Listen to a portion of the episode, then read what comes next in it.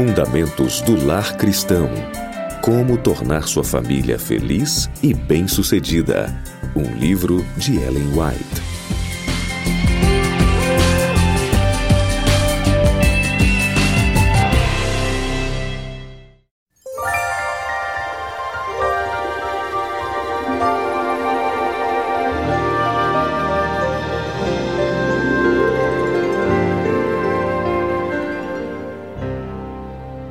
Atmosfera do lar.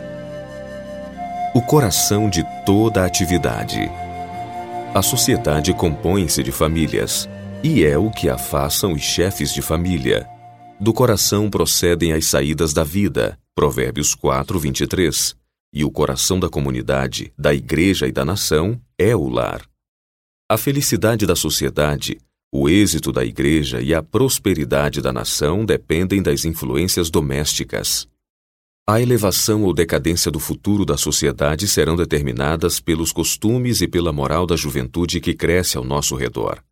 Como a juventude é educada e como é moldado o seu caráter na infância em hábitos virtuosos, domínio próprio e temperança, assim será sua influência na sociedade. Se os jovens são deixados sem esclarecimento e sem controle, tornando-se voluntariosos, intemperantes em apetite e paixão, isso vai influenciar e moldar a sociedade. As companhias que a juventude mantém agora, os hábitos que formam, os princípios que adota, são uma indicação da espécie de sociedade do futuro. O melhor símbolo do céu. O lar deve ser tudo quanto está implícito nessa palavra. Deve ser um pequeno céu na terra, um lugar onde se cultivem as afeições em vez de serem cuidadosamente reprimidas. Nossa felicidade depende do cultivo do amor, da simpatia e da verdadeira cortesia de uns para com os outros. O mais agradável símbolo do céu é um lar presidido pelo Espírito do Senhor. Se a vontade de Deus for cumprida, o marido e a esposa se respeitarão mutuamente e cultivarão amor e confiança. A importância da atmosfera do lar. A atmosfera que circunda os pais enche a casa e é sentida em todos os recantos do lar. Os pais criam em alto grau a atmosfera do círculo doméstico, e quando há desinteligência entre os pais, os filhos participam do mesmo espírito. Tornemos agradável a atmosfera do lar mediante terna solicitude, se em algum momento nos alienamos e deixamos de ser cristãos autênticos, devemos nos converter, pois o caráter que desenvolvermos no tempo de graça será o caráter que teremos por ocasião da volta de Jesus Cristo. Se desejamos ser santos no céu, devemos começar a ser aqui na terra. Os traços de caráter que nutrirmos na vida não serão mudados pela morte nem pela ressurreição. Sairemos do sepulcro com a mesma disposição que manifestávamos no lar e na sociedade. Jesus não muda nosso caráter em sua vinda. A obra de transformação precisa ser feita agora. Nossa vida diária é que determina nosso destino. Uma atmosfera pura. Todo lar cristão deve ter regulamentos, e os pais, em palavras e procedimento de um para com o outro, devem dar aos filhos um exemplo precioso e vivo de como querem que eles sejam. A pureza da linguagem e a verdadeira cortesia cristã devem ser constantemente praticadas. Ensinemos as crianças e os jovens a se respeitarem, a ser leais para com Deus e fiéis aos princípios. Temos de ensiná-los a respeitar e obedecer à lei de Deus. Esses princípios lhes regerão a vida, e eles serão guiados em suas relações com os demais.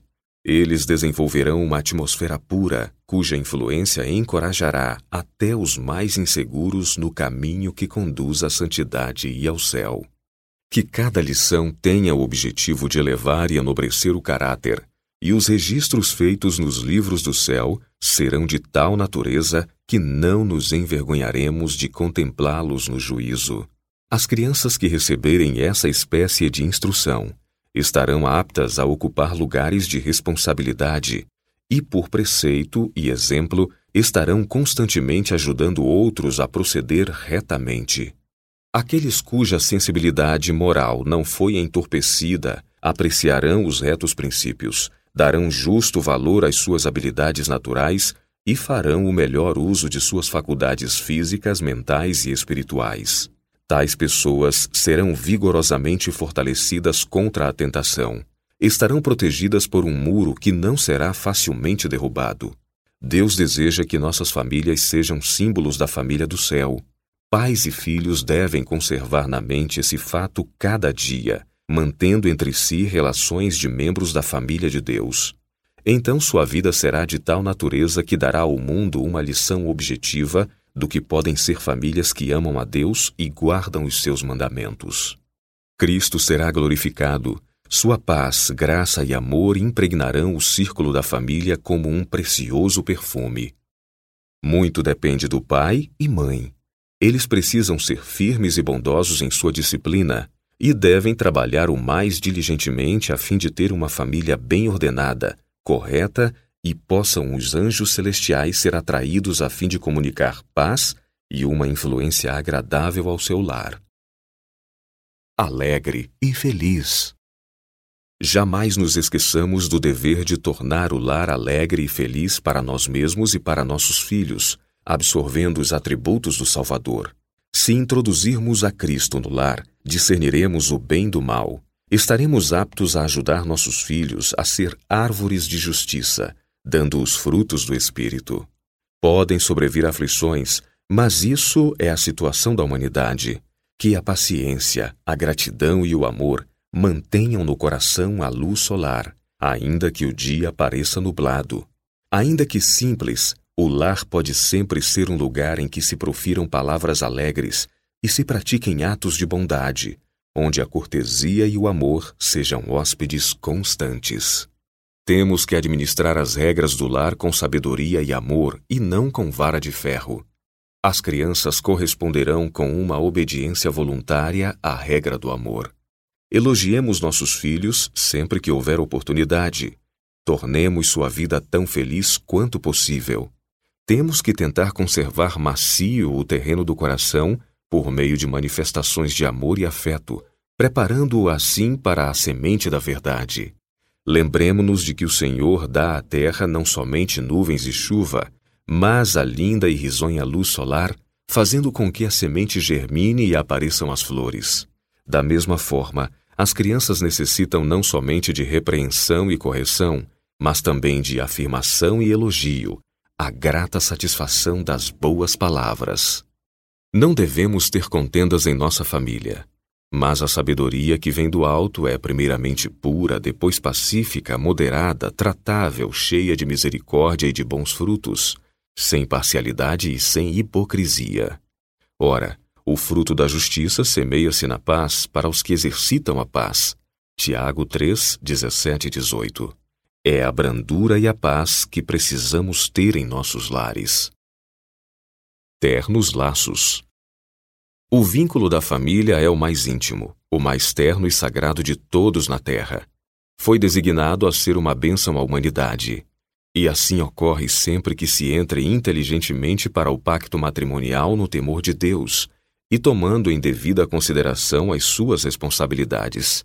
Todo lar deve ser um lugar de amor onde os anjos de Deus habitam atuando com influência sensibilizadora e suavizadora no coração dos pais e dos filhos.